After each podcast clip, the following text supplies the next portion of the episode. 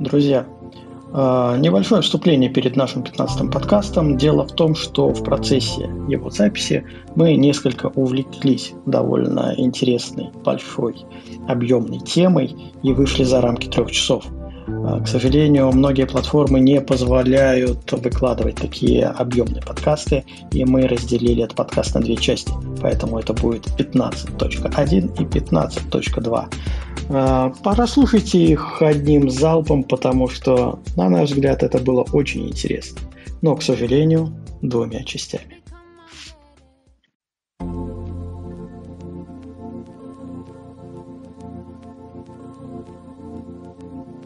Друзья, добрый день, вечер, утро или что там у вас по графику вашему. Мы начинаем наш 15-й подкаст – и сегодня мы будем говорить о классной, интересной теме, которая волнует очень многих людей. Это о монетизации фотографа, монетизации фотографии, ну и нашего любимого хобби по совместительству. Сегодня мы будем говорить втроем, как обычно. Это я, Константин Шамин, это Руслан Асанов. Руслан, привет. Привет, привет. Добрый вечер. И это Антон Швайн. Антон, привет. Привет, ребята. Да. А, и давайте для начала, как обычно, мы расставляем все точки над «и», о чем конкретно мы все-таки сегодня хотелось бы поговорить, потому что тема эта монетизация очень большая, глобальная. А, за один подкаст мы точно все оговорить, обговорить а, не сможем. Мало того, мы не владеем стопроцентной ситуацией во всех сферах фотографии, но сегодня мы именно будем, я предлагаю, во всяком случае, поговорить а, о том, что вот есть у нас разные жанры, разные направления фотографии. В, какой-то, в каком-то жанре мы себя пробовали, из какого-то ушли, в каком-то сейчас работаем. У нас накопился нек, некий багаж опыта, плюс я надеюсь, участники нам тоже помогут, свои истории расскажут. А, так вот, в каждой сфере фотографии есть определенные такие легкие пути заработка и более извращенные, назовем так, ну, такие странные пути заработка, но они тоже есть, о них мало кто знает. Поэтому я предлагаю сегодня под монетизацией считать именно зарабатывание каких-либо денег на фотографии. А, мы не будем говорить про профессиональный рост, не будем говорить про э, продвижение себя, бренда, про, э, не знаю, маркетинг, социальный маркетинг. Это все дело другого разговора, другого подкаста, я надеюсь. А, а именно проговорим про пути, какие есть пути в той или иной сфере для того, чтобы э, нам, фотографам, э, немного было приятнее, легче жить. Как у нас на заголовке, на картинке нашего подкаста нарисовано, что а фотограф не но бедный, да, или как там Руслан рисовал. Голодный. Голодный, да, не равно голодный. То есть, Речь бедный, э, млекопитающий. Ну, знаешь, он может быть богатый, просто не любит кушать. А, давайте вот, вот об этом все поговорим, расскажем свои истории. Ребята из чата, я надеюсь, все это дело поддополняют нас своими классными, веселыми э, историями. Поэтому, если у вас есть по мере повествования что дополнить, либо спросить, э, например, мы залезли в вашу тему, а, то поднимайте руку, мы вам даем голос, и, собственно, вы высказываете либо свою фи, либо свою историю, либо а, спрашиваете свой вопрос. Итак, погнали. Давайте сначала отпечем самые простые вещи. Выделим несколько жанров фотографии, в которых, в которую которых, жанры, в которых э, заработок э, довольно понятен большинству людей. Э, ну, например, это может быть портрет, лавстори, э, прогулки, будуар, ну, все, что связано плюс-минус около портретных съемок. А, потому что схема монетизации здесь очень простая, она практически предоплатная, ну, в некоторых случаях.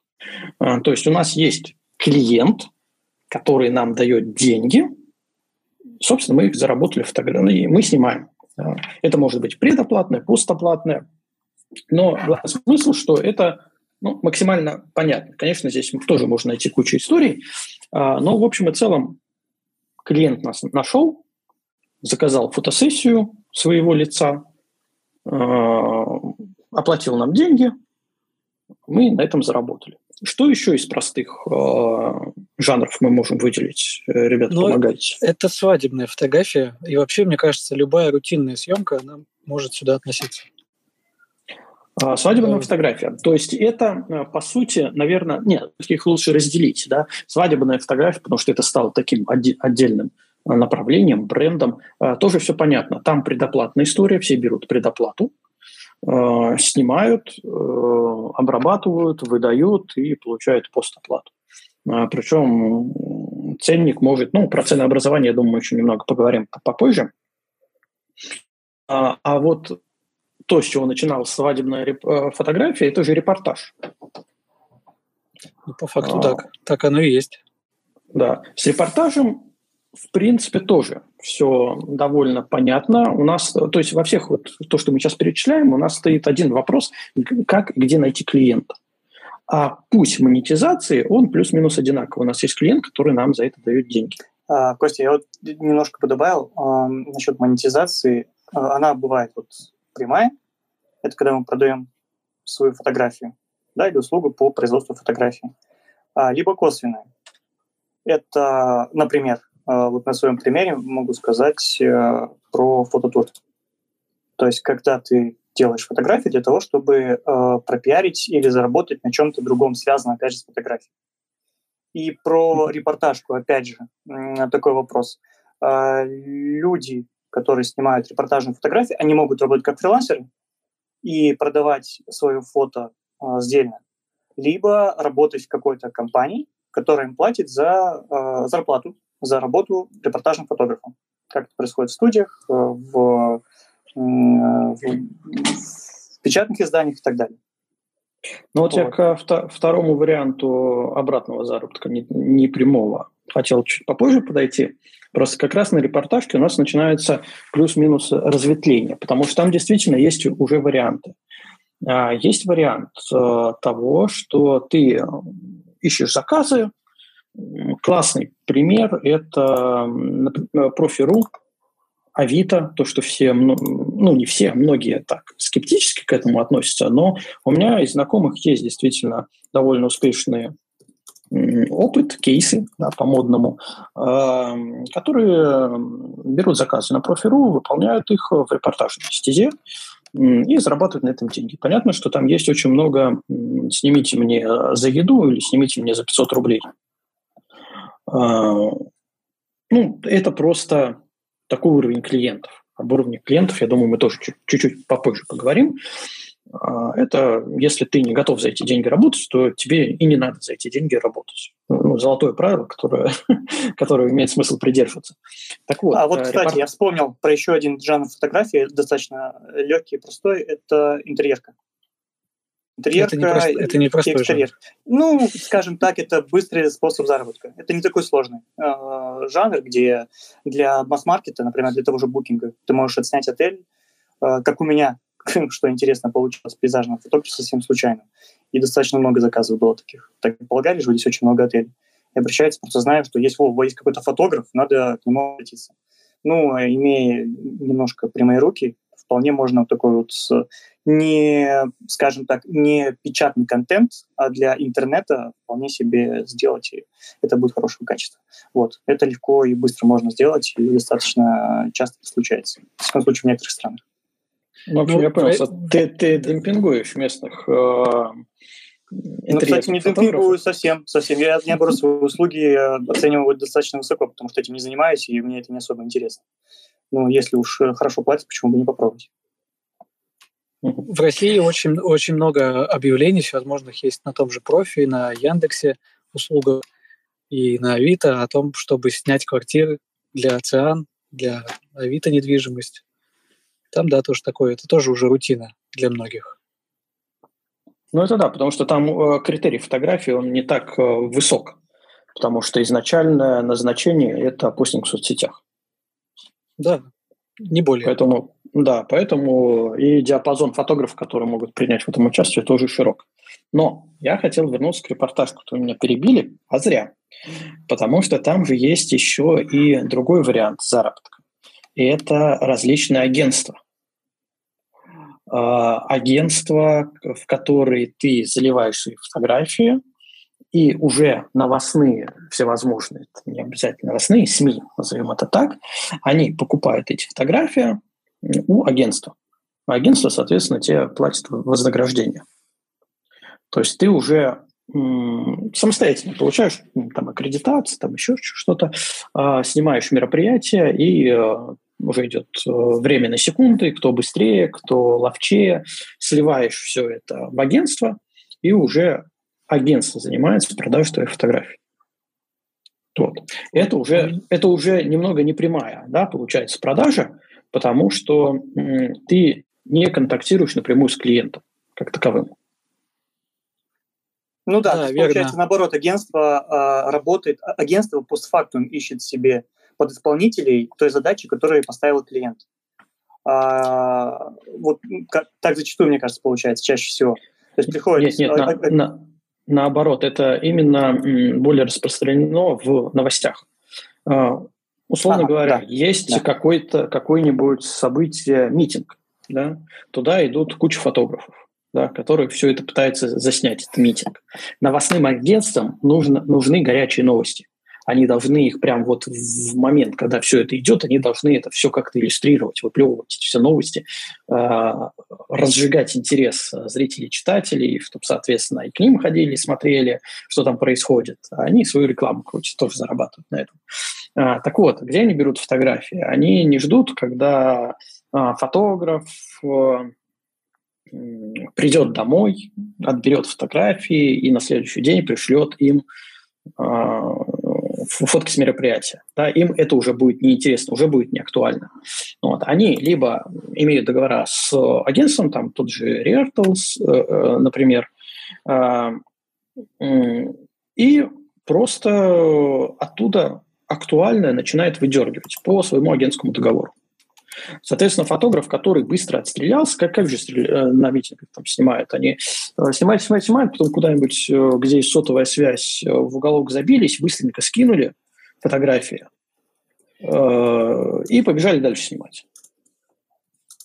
Да, а новостные агентства уже получили свой контент. Но, опять же, это к вопросу непрямой продажи. Да, вот у меня а. был, был опыт как раз работы с новостными агентствами, а, но, но так, как сказал Руслан. А, я выложил серию кадров из Калязина на 500 пикселей, по-моему, и оттуда ко мне а, пришли британцы, Solent News, и купили у меня всю серию. И где-то через месяца два я эти фотографии увидел вокруг света. Это была серия про Колязинскую колокольню. Но, но, это, это был, но это был единичный такой случай. Угу. Это еще а, у тебя, получается, под, под какой-то проект а, взяли твои фотографии, получается? Так? Да, да, да, да. Под, под конкретную статью взяли эти фотографии. Вот, мы заключили контракт с этим британским агентством на полгода. Они заплатили если я правильно помню, за, за 5 фотографий 10 э, тысяч рублей, ну, в переводе, да, там, на рубли. И ага. они купили, и я забыл. А через несколько месяцев я увидел. Э, а, они, кстати, тебя ука- указывали? Нет? Да, там, там было через дробь написано Solent News Антон Швайн. Mm.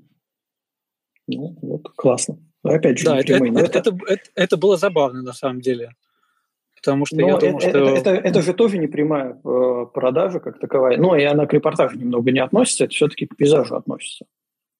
Ну это да, к, слов... тоже, к, к, к сложным мони... монетизированным жанрам, э, которые я вот как раз хотел больше времени посвятить, а сейчас пока пробежаться именно по простому.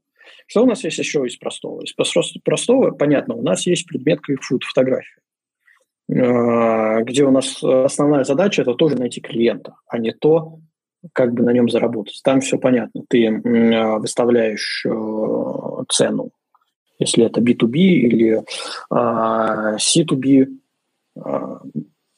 схема, то ты просто выставляешь либо счет, либо схему, там, расписано, за что ты берешь деньги, и, соответственно, клиент либо соглашается, либо не соглашается. Это может быть от различных закусочных на меню фотографировать до ювелирки, либо станков заводов для завода, которые тоже нуждаются в этом. Но, кстати, для крупногабаритного, насколько я сейчас знаю, э, ценится, сейчас начинает цениться, во всяком случае, 3D-графика. Э, э, когда их агрегаты просто обрисовывают в 3D, и получается, что ты можешь варьировать различными рекламными макетами. Здесь сделал типа свет другой, здесь типа подложку другую, а здесь тень по-другому упала, потому что это просто объект. А еще, кстати, видел э, вариант, когда фотограф э, делал 3D для э, меню. Это было для меня вот э, максимально необычное за последнее время. А, причем э, человек говорит, что так как я делаю 3D-модель, там всякие бургеры, не знаю, хот-доги, еще что-то, а, это, опять же, позволяет клиенту варьировать этими моделями и по освещению, и по, по расстановке, и, про, и по а, верстке а, самого меню а, как угодно. Потому что они получают ну, условный бургер. Они могут его совместить с там, пакетом картошки фри или с хот-догом еще дополнительно. И вот так вот аккуратно. То есть это не фотографии как таковые, это 3D, но э, довольно ре- реалистично. Но их делает фотограф, эти 3D-фотографии, э, 3D-модели. Ну, конкретно этот человек, он еще и фотограф. Uh-huh. То есть я, я да, подразумеваю, не знаю, может, кто-то сталкивался, у меня был, ну, всего один раз я с этим столкнулся, причем ну, человек имеет нормальное количество заказов, не бедствует, а, ну, в плане заказов. Э, и, в принципе, уже сводится к мысли, к такой, ну, это очень похоже на автомобильную тематику, о которой мы разговаривали, что скоро, в принципе, плюс-минус и вот эти закусочные будут готовы перейти на CGI, 3D-моделирование, для того, чтобы упростить свой процесс. У них очень часто меняется, у них очень часто вводятся какие-то акции. Ну, представьте, акция, допустим, на бургер есть, а в следующем месяце у них акция на бургер плюс картошка. Вот э, тебе сняли бургер, да, а теперь нужно бургер плюс картошка. Имеет 3D-модели, э, у тебя дизайнер просто их э, в макете совместил, э, и все, и у тебя готова э, визуал акции. Вот. Ну вот, кстати, у меня был такой опыт э, совмещения 3D и фото для одной компании, Osram, немецкая, производитель ламп. Мы все знаем, как производитель ламп. Здесь у нас тоже есть завод, где производят какие-то платы. И они заказали съемку там, своего завода, плюс определенных датчиков, которые там были установлены в разных местах. Как они меня нашли, тоже вопрос. Опять же, через агентство, которое находится в Германии. Э, и вот сделав э, э, эти фотографии, изначально дали проект того, что должна получиться статья, в которой они описали заранее, что фотографии будут совмещены с 3D и 2D графикой. Это э, просто там совмещенные с людьми, показанными на... То есть съемка пустого помещения, в которое они уже вставят 3D-модели людей. И этих самых биконов, датчиков, которые будут монтированы.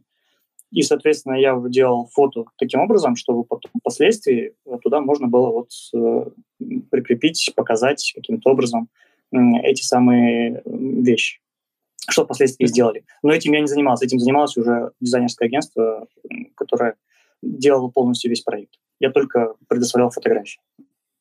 Ну, то есть, получается, ты выполнял фотографическую часть именно подложки, на которой они будут, э, в зависимости да? от необходимости, да. делать 3D-графику. Да, причем ну, не только 3D-графика, там были и э, анимации, э, то есть надо было там снять одновременно там, одну фотографию с людьми и без людей, чтобы потом можно было сделать гифку из этого, грубо говоря, которая показывала анимацию, там, изменений на этой, на этой площадке. Там много было такого всего интересного. Вот у нас э, в чате Алексей пишет, э, что боюсь, что 3D будет дороже, чем позвать фотографа. А на самом деле нет, потому что м- все же особенно бизнесы, рассматривают свои вложения в долгосрочной перспективе, ну, в идеале.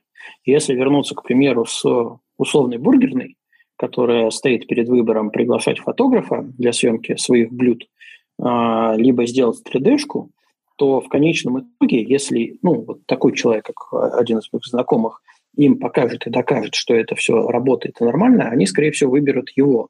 Потому что по деньгам это приблизительно одинаково, а, но они начинают экономить уже со второго раза когда им опять понадобится фотограф, который возьмет за выезд, возможно, если со своим светом едет, накинет за свет, за работу, за результат, за ретушь. У них уже будут готовые модели их продукции. И они уже со второй условной фотосессии, со второго э, меню, со второй акции начнут потихоньку окупать вложенные деньги в рендер. Вот, поэтому тут э, я, во всяком случае, не вижу такой сильной проблемы, что 3D а, будет намного дороже. Оно уже сейчас не намного дороже. Оно приблизительно как заказать фотографа. Но мы не говорим о фотографах, которые за 500 рублей или а, мой сосед э, Витя купил себе фотоаппарат, что он мне бургера не отснимет? Да, конечно, отснимет. Ну вот как-то отснимет. Вот, поэтому тут э, есть нюансы. А выльется ли это в массовое какое-то явление? Но мне кажется, еще рано об этом говорить, но предпосылки есть. С учетом того, как развивается компьютерная техника, как 3D-моделирование развивается. Я помню еще первые 3D Max, когда они появились, но там нужно было действительно быть огромным специалистом. Сейчас, глядя на приложение для 3D, которые есть на телефоне для создания 3D, а, я бы уже не сказал, что нужно быть а, суперпрофессионалом для того, чтобы дел... уже начать делать какие-то объекты. Да слушай, вот. сейчас, мне кажется, оно все будет, э, в конце концов, то, что будет моделироваться 3D-модель, исходя из глубины резкости фотографии, чтобы уже не лезть в эти ваши 3D Максы и так далее, и же с ними, если, конечно, проекты не сложны. Тот же Бургер. Допустим, то, что делает Facebook э, со своими так называемыми живыми фотографиями который можно там вертеть на какой-то градус влево-вправо. Ну, так, это, конечно, выглядит смешно. Пока да, пока да, естественно, да, но к этому, мне кажется, все идет. Ну, давайте еще что у нас из простого так. есть. Из простого. Э, ну, наверное, можно фэшн-фотографию туда отнести. Потому что ну, это у нас. Это, нет, ну просто по, краях, скажем так, по, это просто. По способу монетизации. Да, монетизация там тоже э, простая в плане того, что есть клиент, есть заказчик, который тебе дает деньги. Там уже есть разновидности. Допустим, если у нас в России фэшн-фотограф все еще любит э, агентство брать человека, который человек-комбайн, который сделает все и желательно за один прайс – то за рубежом фэшн-фотограф – это человек, который пришел на съемку, отснял, согласовал с представителем заказчика, который тут же стоит, смотрит на монитор, вытащил флешку из фотоаппарата, отдал флешку заказчику, ушел и получил свой гонорар. И забыл. А, ну, естественно, все. Дальше не его проблема. Он отснял, сдал, сдал материал, получил свой гонорар. Все, дальше работают другие, работают э, ретушеры, дизайнеры и все такое прочее. Вот. У нас э, пока мы к этому приближаемся, но еще не приблизились. У нас все-таки фэшн-фотограф – это тот, который э, делает ну, максимум, включая ретушь. Ну, наверное, за каким исключением есть, когда заказчику действительно у него есть свои дизайнеры-ретушеры, которые уже потом все это сделают. Вот. Но в большинстве случаев наш фэшн все-таки подразумевает э, человека-комбайн, который сделает все и сразу красиво. И сразу с ретушью, желательно за, на следующий день сдать. Вот. Ну и уровень цен, надо сказать, что разный. То есть э, в нашей индустрии э, человек-комбайн зарабатывает меньше, э, чем вот человек, который действительно только фотограф за рубежом. Тут, к сожалению, тенденция ну, во всех сферах у нас такая, поэтому хочется зарабатывать много в фэшне, надо все-таки смотреть в сторону за границей. За границей нам поможет. Вот. Все в Нью-Йорк, все верно. Да. Ну что, давайте тогда к сложным жанрам переходить. Мы быстренько про этим пробежались, по прямой монетизации, когда у тебя есть клиент, ты э, выполнил работу, тебе сразу, ну, или там какой-то понятные сроки, заплатили деньги. Самое главное, что у тебя есть клиент изначально. Ты снимаешь и получаешь за это деньги.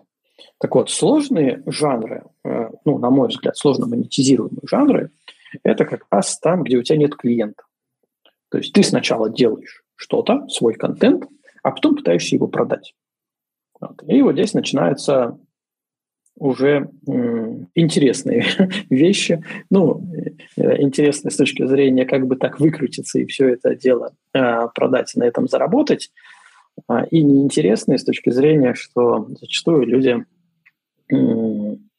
имея классные фотографии, классный контент, э, вообще не знают, как это монетизировать, как заработать, как найти того, кто это все купит. Да, и тут ну, начинается давайте. смекалка. Да, тут начинается смекалка. Ну, какой жанр для начала? Да давайте то, что нам ближе всем троим, ближе всего.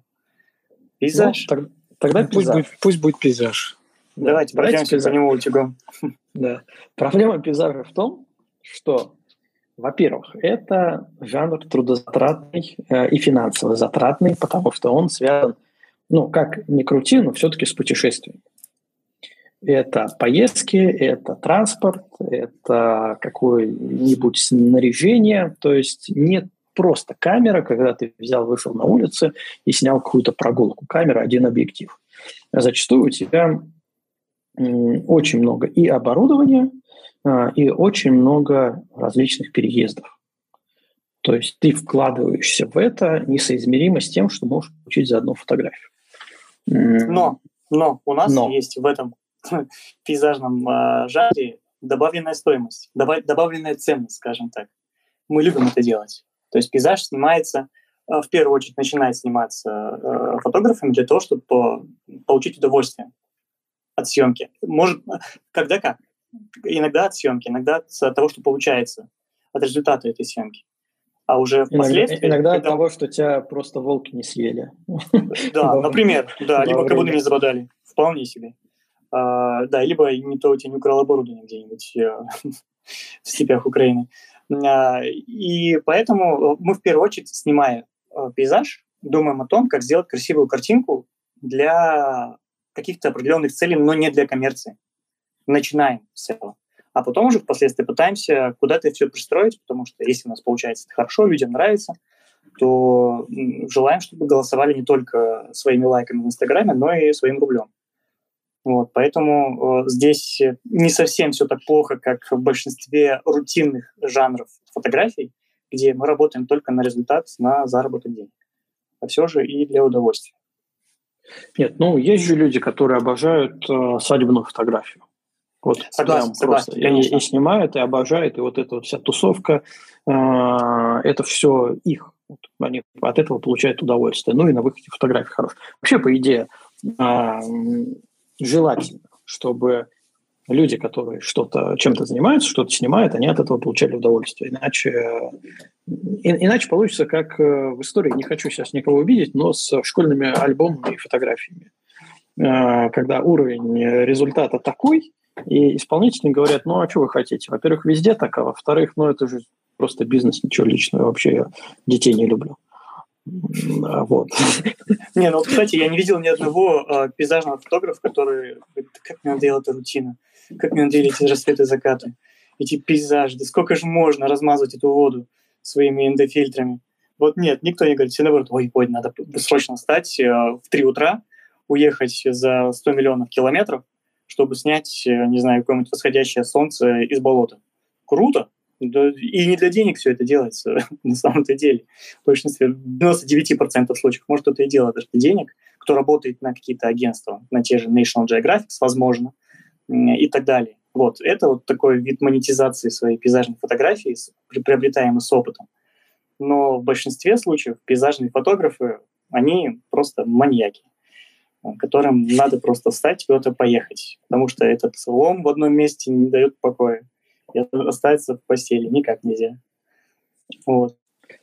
А, слушай, ну, если говорить о National Geographic, сейчас, кстати, тенденция такая, что э, там же в штате э, осталось не так много людей, которые могут себя стопроцентно назвать «я штатный фотограф National Geographic». Да зачем? Все бесплатно делают фотографии кучу. Зачем им да. нужны штатные Нет, но, за это платить? При, при этом National Geographic спокойно может э, выкупать для тиража, для каких-то историй, вещей, то, что они публикуют, фотографии. Но э, с развитием интернета э, куча фотографов сами грузят им фотографии. Говорят, вот ребята, да, берите, берите бесплатно эти фотографии, публикуйте, только меня отметьте. Вот. Да. Ну, соответственно, они этим и пользуются. И тут вроде бы как всем хорошо. Они получают контент, человек получает, что его National Graphics упомянула. За одним исключением. А, фотограф на этом не зарабатывает. Он, он чешет свое часовое, что тоже важно для многих фотографов. Вот, большинство пейзажных фотографов, которые работают только на пейзаж, без а, того, что я упомянул ранее, без косвенного а, дохода, каких-то других видов деятельности, которые связаны с фотографией, а, они работают за еду. Это 90, наверное, больше 90% фотографов, которые занимаются именно пейзажем. А теперь давайте поговорим, как можно заработать на пейзаже. Вот у нас как раз-таки в чате я прочитал. А, так, так, так, где это у нас было? А, Макс писал, что а, необходимо а, принтшопы а, упомянуть. Вот как раз-таки то, куда продаются пейзажные красивые фотографии, а, для того, чтобы а, продать их впоследствии на каких-то, как это называется, медиас, на каких-то предметах, на которые они распечатываются. Ну, давай, давай сначала попробуем перечислить вообще, где может понадобиться пейзажная фотография. Потому что понимание применения этой фотографии, оно, собственно, дает нам ключ к тому, где нам э, искать клиентов и где нам продавать. Для чего нам продавать. А, во-первых, э, ну, то, что мы уже упомянули, пейзажем иллюстрируют э, различные журналы, э, какие-то места какие-то места. И причем это может быть а, несколько вариантов. Это может быть National Geographic, который любит историю, да, причем историю импульсивную. Я когда писал для них статью, мне вот прям сразу э, говорили, первый черновик завернули и говорят, ну как-то вот все, нам нужно больше эмоций, больше эмоций, чтобы там все было восхитительное, великолепное э, и все такое вот надо насыщать. Они вот такой текст любят. А, второе – это что у нас еще? А, второе – это сейчас немного притухли они, конечно, travel-агентства, которые, которым нужны фотографии для рекламы. Но тут есть, конечно, нюанс. Они предпочтут взять что-нибудь на стоках, а это, кстати, еще один вариант заработка, да, потому что известный пейзажный фотограф продаст им заведомо дороже фотографию, чем они смогут скачать на стоке, потому что им без разницы. Санторини и Санторини. Узнали белые домики, насколько хорошо, закат, рассвет. А, ездили фотограф туда 25 раз, чтобы запечатлеть вот именно это состояние с какой-нибудь там особенной дымкой. Вообще им не важно. Главное, чтобы человек увидел, что это действительно Санторини. Да, поэтому можно купить фотографию на стоке за 1 доллар, грубо говоря. Тут я, я себя хочу прервать, у нас потому что есть рука в чате, и а, нам тут обещали про NatGeo рассказать интересные вещи. Давайте дадим голос. Митя, мы тебя слушаем на микрофончик. Митя, привет, привет, ребята. Слышно ли меня? Да, замечательно. Да, все. А, вот как раз слушал а, ваши рассуждения по поводу NatGeo, и буквально совсем недавно осенью. У меня была с ними, ну, не самая приятная история. Вот, заключалась она в чем? Если помните, у них были посты, они были рекламного характера, и они пиарили новый Chevrolet Tahoe. Совместная их акция, видимо, обратились в NatGeo для того, чтобы распиарили, и они искали фотографии для рекламной акции. Мне с э, профиля NatGeo написали, спросили условия приобретения – для акций Chevrolet, различные лицензии запросили. Я им все предоставил, все написал, сколько чего. Каков был итог? Прошел месяц, тишина, и смотрю, выставляется подборка фотографий, в том числе и мой снимок. выставляется в обычном посте на Geo без упоминания авторов, просто с рекламным текстом про Chevrolet машины. То же самое делает аккаунт Chevrolet Russia. И, собственно, я тут же пишу в NatGeo, спрашиваю, ребята, что за дела такие интересные. А, никто мне не отвечает, естественно. И что я, собственно, делаю? Подаю жалобу на пост, он через три часа улетает у них со страницы, и судорожно мне пишет, видимо, менеджер, что такое, почему, чего, как. Вот, я им написал, что есть проблемы, почему вы выставляете в рекламные акции снимки, но у нас с вами никаких соглашений нету, на что мне прозвучал ответ. На их сайте вы соглашаетесь с э, некими условиями.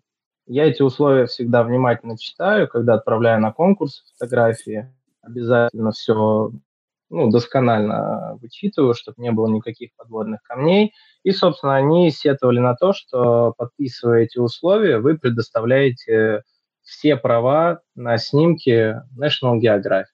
Я, как человек, уже набил не одну руку, не одну шишку на своей руке с подобными историями, разложил им э, по полочкам, в чем, что не так в их соглашении, и, собственно, на этом мы разошлись, и вот такие неприятные эмоции у меня остались от взаимодействия с Нангео.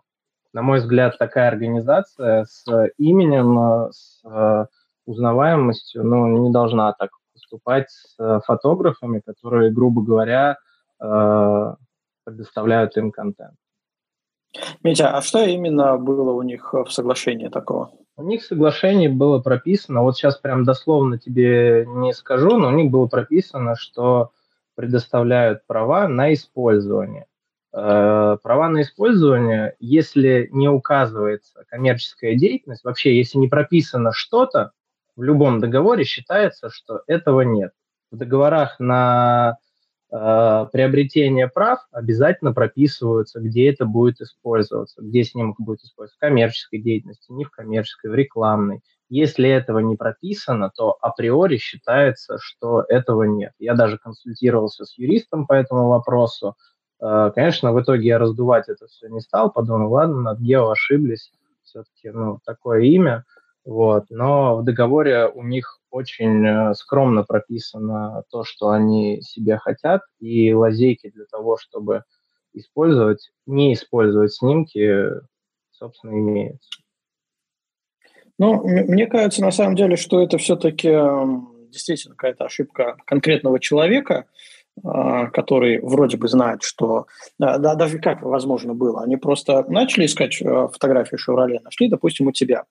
А потом начали, когда все формируют, смотрят, о, а нам этот человек, в принципе-то, все загрузил, а у нас там где-то в соглашении вроде было написано, что мы можем использовать, и в этот момент они забывают про коммерческую составляющую, да, что это рекламный пост, что это не просто, если бы они выложили а, твою фотографию, вот с тобой загруженную, выложили бы у себя в соцсетях и подписали автор такой-то, то здесь бы mm-hmm. было все 100% по соглашению, да, но в какой-то момент таким постам да. даже не возникает вопрос. Да, но в какой-то момент просто у меня были похожие ситуации просто. А, человек забывает, вот, ну, путает понятие, что здесь это коммерческий пост, это рекламный, они зарабатывают, то есть Chevrolet им платят деньги, они на этом зарабатывают, да, а, делая вот этот пост. Да, и все. И вот так вот спустя рукава э, запускает, прокатит, не прокатит. Да, да, даже, наверное, и не задумывается, прокатит, не прокатит. Просто вот запустили, и все, и понеслась. Что вот. меня удивило в этой ситуации, что из 10 фотографов, ну, только я обратил на это внимание, все остальные, ну, просто точно так же, э, наверное, лайкнули пост и обрадовались, что их фотография даже без их упоминания фигурирует на Гео. Ну, тут может быть, э, во-первых, э, к ним не обращались, они не знали, что это рекламный пост, что это заказ Chevrolet, а ты-то об этом уже знал. А второе, это может быть, что они по э, существу поста тоже не поняли, что он рекламный. А есть Там было, ну, на самом деле тяжело понять, что это не рекламный. Там прям все четко было прописано с переходом на Chevrolet Russia. Вот, то есть, ну, тяжело было понять, э, если ты прочитал текст, если ты не просто полистал картинки и закрыл, как у нас часто в Инстаграме бывает, вот, то очень тяжело было понять, что это не рекламный пост. Митя, а ты связывался с другими авторами из этого поста? Нет, нет, я их никого, к сожалению, не знал. Они были указаны на сайте просто фамилиями. Знаешь, у них была ссылка, типа закрепленная шапочка, ссылка на сайт, где была статья с этими фотографиями, и там указан был э, автор снимка, просто э, фамилия и имя. То же самое было сделано... А, нет, даже в Chevrolet Russia сделали еще хитрее. Они просто сделали ссылки на Инстаграм публикации в аккаунте NatGeo. То есть NatGeo все эти снимки публиковал, и они очень хитро сделали, они прикрепили вот просто публикацию из Инстаграма без там э, лайков, без всего, но как только пропало, пропал пост, они все слетели. То есть я думаю, менеджер получил э, за По шапке он получил. Людей, да. да. Но вот честно тебе скажу, самое обидное было, что никто даже ну, просто человечески не извинился. Да, допущена ошибка, но никто даже не извинился и не написал, что они были неправы. Вот это меня очень сильно удивило. Я вот просто задумался, существует ли вероятность того, что другим-то авторам могли и заплатить за это дело? Ну, я думаю, концепция была одна. Мне почему-то кажется, что не заплатили никому и решили просто на этом сэкономить. И, возможно, в дальнейшем они будут пробовать делать то же самое, просто ну, это, я думаю, очень сильно экономит э, им средства, и для них это прямой заработок. Возможно, после моего случая они пропишут... Э, я, честно скажу, удалил все фотографии с сайта свои после такой ситуации. Вот, но думаю, что они спокойно могут прописать эти условия более детально и конкретно, и уже дальше использовать эту схему как э, накатанную. Да, угу. поэтому, ребятки, читайте, пожалуйста, согла... эти лицензионные соглашения перед загрузкой фотографий, потому что вдруг, вдруг они сейчас изменят его и что-то там добавят, что будут легально использовать в рекламе. Ну, тогда мы выражаем. Так, э, Митя, у тебя все, да? Можно тебя отключать? Да, да, да, я пока только по этой. Спасибо. Все, спасибо тебе за историю. Очень познавательно. Читаем соглашение над гео или конкретным сотрудникам, которые так налажали. Выражаем свое фи общественное от всех фотографов. А у меня были подобные случаи, но там все заканчивалось извинениями, и как-то все плюс-минус корректно. Даже последний случай совершенно неожиданный. Фото в фото веб-экспо. Опубликовали мою фотографию, причем они опубликовали ее в Инстаграме, в Фейсбуке, там меня указали. Они у меня спрашивали разрешение на публикацию, не рекламную. А ВКонтакте опубликовали. И даже не то, что не указали, а даже не подписали. А, и э, так как мне уведомление не прилетело, естественно, я этого не видел в чате, уже не помню, кто там мне скинул, смотри, вон твоя фотография без подписи. Я им написал фи, написал в личку фи, это все было под выходные, они сидят, молчат. Я уж такой э, начал потихоньку подумать, благо был занят, начал потихоньку подумать, что надо бы наказать, наверное, все-таки ребят, а, потому что, ну как это, хотя, с другой стороны, они постили мои фотографии, и всегда было все чутенько. А, а тут вот такая вот странная вещь. И в итоге только в понедельник, когда там человек на выходных э, отдыхал, не был доступен для соцсетей, в понедельник мне написали, что да, действительно, это просим прощения, это ошибка, э, такого не должно было быть. Посмотрите, что мы в Фейсбуке вас указали, в Инстаграме. Э, этот пост они снесли, естественно, всячески извинились, и в следующий раз публикуем мою фотографию, все корректно подписали с этими ссылками, с фамилией, все было нормально. Ну, вот это из последних таких, где действительно все было нормально, ну, с точки зрения извинений и, и признания своей ошибки. На чем мы остановились? Ребята, подсказывайте. Мы на пейзаже остановились, э, о том, как его монетизировать. Да, пейзаж как монетизировать. Вся, вся монетизация пейзажа, она, к сожалению, для нас не прямая.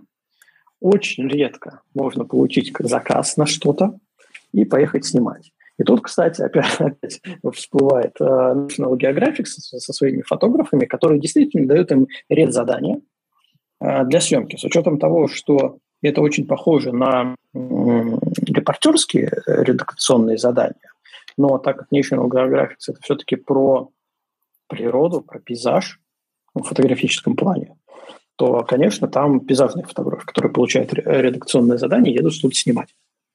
Но это частный случай. В основном все пейзажные фотографы страдают э, от того, что когда заход, заканчивается вот этот драйв, встать в 5 утра и в каком-нибудь болоте снять какой-нибудь цветочек, э, кушать-то хочется, э, все начинают страдать, как бы это дело и где бы это дело продавать. Это такой мазохизм. Тут... И страдаешь, и вроде бы, и приятно вроде бы, и непонятно, как жить с этим. Да, садом, садомаза такой своеобразный, фотографическая садомаза. А, и тут э, начинаются варианты, где продавать. Естественно, первое, что обычно приходит э, на ум, ну, не знаю, может, не первое, а, но одно из первых, это вот как раз э, куда-нибудь загрузить, чтобы там меня увидели и что-нибудь опубликовали, и мне еще за это заплатили. А, или стоки, к примеру. Но а, у стоков есть своя проблема. Во-первых, там ценится совершенно другая фотография в плане пейзажа. Там ценятся нас, перенасыщенные краски, банальные сюжеты и э, самое печальное для фотографа – очень маленькая цена за фотографию. И все-таки стоки это про объем. То есть, если ты загружаешь да. пейзажный фотограф мало фотографий, ты не будешь э, подниматься в рейтинге, и, соответственно, тебя не будут продавать. Во-первых, тебя не найдут. Да. Это надо что-то уникальное снять, но если ты снял что-то уникальное, значит, на это что-то уникальное нету спроса. А поэтому она все еще остается уникальной. А, поэтому, если ты снимаешь пейзажку для стоков, то, скорее всего, э, необходимо снимать э, банальные вещи, избитые вещи, но в больших объемах. А, ну, кстати, а, есть такой вариант а, стоков. Не масс сток, вот тот самый, как iStock и, и же с ними, а премиум стоки, как э, Getty Images, да, если не ошибаюсь, э, они называются сейчас также. Getty Images, которые не принимают любых фотографов, они закрытая сейчас уже такая платформа, куда влезть сложно, но можно а, продаваться э, там только через агентство. Достаточно просто. А, вот я беру всегда себя в пример, потому что я как фотограф а, классический очень плохой. Я непродуктивный, очень непродуктивный. Я загружаю там, не знаю, у меня в Инстаграме 80 фотографий за все время, если смотрите. Вот. И также я загрузил, уже не помню на какой точно, АМ, кажется, называется, такой, типа, ну, сток, не сток. А, это скорее даже платформа типа 500 пикселей, 500 пикс. Uh-huh. Она такого плана, а, и на ней, как я понимаю, тусуется агентство. Вот, и меня таким образом закинули несколько моих фотографий, а загрузил туда всего там фотографий, ну, не знаю, 30, может быть, там 40. Это максимум вообще какой-то. Ну, это вообще весь потолок всех моих фотографий. А, и они каким-то образом попали в Get Images. И их начали покупать, а это стоки. То есть без э, наличия какого-то большого объема фотографий все-таки можно продавать. Если фотографии достаточно качественные для того, чтобы их покупали печатные издания допустим, то вы можете вот загружать на такие платформы, где вас могут находить уже агентства, в которых есть доступ э, к этим премиальным э, стокам. Это вот как вот, такой... Смотри, да, здесь сразу подсказывает, что в Гете сейчас договор с 500 пикселями, и, соответственно, uh-huh. все, что ты грузишь на 500, то утекает в Гете. Соответственно, там как-то ранжируется. И еще... Сомневаюсь, что все уходит туда. Навряд ли. То есть в гете все не, не может уходить. У них э, платформа очень такая закрытая, она стала закрытой. Если я не путаю, компания называется Getty Images, у них есть два стока. Один Getty, а другой как-то по-другому называется. Про это сейчас не буду, не помню. Вот, и вот на один он уходит, на другой, э, ну, то есть можешь спокойно загружать, а на второй э, только вот какими-то там путями, не путями. А раньше он был открыт какое-то время, потом закрыли по каким-то причинам. Если кто-то знает в чате, было бы послушать. Ну да, может сейчас кто-нибудь дополнит нас. А, вообще, может, имеет смысл сказать, где возможен спрос, ну, кроме стоков, пейзажных фотографий. А, например, а, если взять довольно высокую планку галереи, то обычно все-таки галеристы не очень любят пейзажи. Э, потому что это не очень интересно для э, инвесторов. Ну, давайте вообще так. А, эта тема интересная. А, почему какие-то фотографии продаются за бешеные деньги, а какие-то не продаются за бешеные деньги? Ну, в плане галереи, да, и вообще чем галеристы занимаются. Они занимаются поиском э, артистов, которые смогут на протяжении какого-то периода, скольки-то лет, выдавать интересный контент. И, по сути, вся эта тусовка, ее можно сравнить с игрой на бирже, то есть со ставками. Когда есть инвестор, коллекционер, который покупает какую-то фотографию, мы сейчас не говорим про изобразительное искусство, говорим про фото, покупает какую-то фотографию, а, потому что этот фотограф выглядит перспективным, и через несколько лет это, эту фотографию конкретно этот коллекционер перепродаст подороже. То есть он вложил деньги в какое-то произведение искусства, оно у него полежало, а, человек стал более интересным, известным, и он уже, ну, смотрите, вот как он раньше это снимал, и он перепродает эту фотографию а, за другие деньги. То есть это как игра на бирже. А, так вот, пейзажка там не очень котируется, к сожалению. Котируются там различные арт-фотографии, концептуальные, минимализмы, вот все-все-все, что чуть ближе к классическому современному искусству. К классическому и к современному искусству. Вот. А пейзажка, ну, сложно удивить коллекционеров пейзажем, если честно. Я, во всяком случае, таких не очень встречал. Ну, вот если а, это пейзаж в, э, в плане концепта, как известная фотография. Это, это, это, будет, это будет арт. Это будет уже арт. Вот, да тогда можно. Да. Ну, вот Но опять же, касается... как, как мы знаем, что хороший художник – это мертвый художник, а, если мы, мы говорим э, в плане галеристов. Чем, а, тем хорошо, больше хорошо, что я не хороший художник. Хорошо, что мы не художник, я фотограф. Согласен. И опять же, пейзажная фотография, о чем мы уже говорили, привязана к месту. Это съемка какого-то определенного места. Соответственно, для всех подряд э, и для большинства людей, если мы берем глобально, фотография какого-нибудь э, красивого пруда в Усть-Рыбинске не будет интересна, э, как, например, какая-то концептуальная вещь, которая построена на связках со смыслом, какими-то общими критериями там, искусства. Поэтому очень сложно продвинуть. И опять же, это масс, масс-маркет, э, пейзажная фотография. Очень много пейзажников, которые делают вот а, практически одинаковые фотографии, которые легко повторить. Ну, они ездят по одинаковым местам. Но, да, но да. смотри, а кому, а кому может интерес, интересна фотография пруда? Вот кто а, может быть потенциальным Пейзажному фотографу? А, ну, тот, кто живет на этом пруде. Тот, кто живет рядом.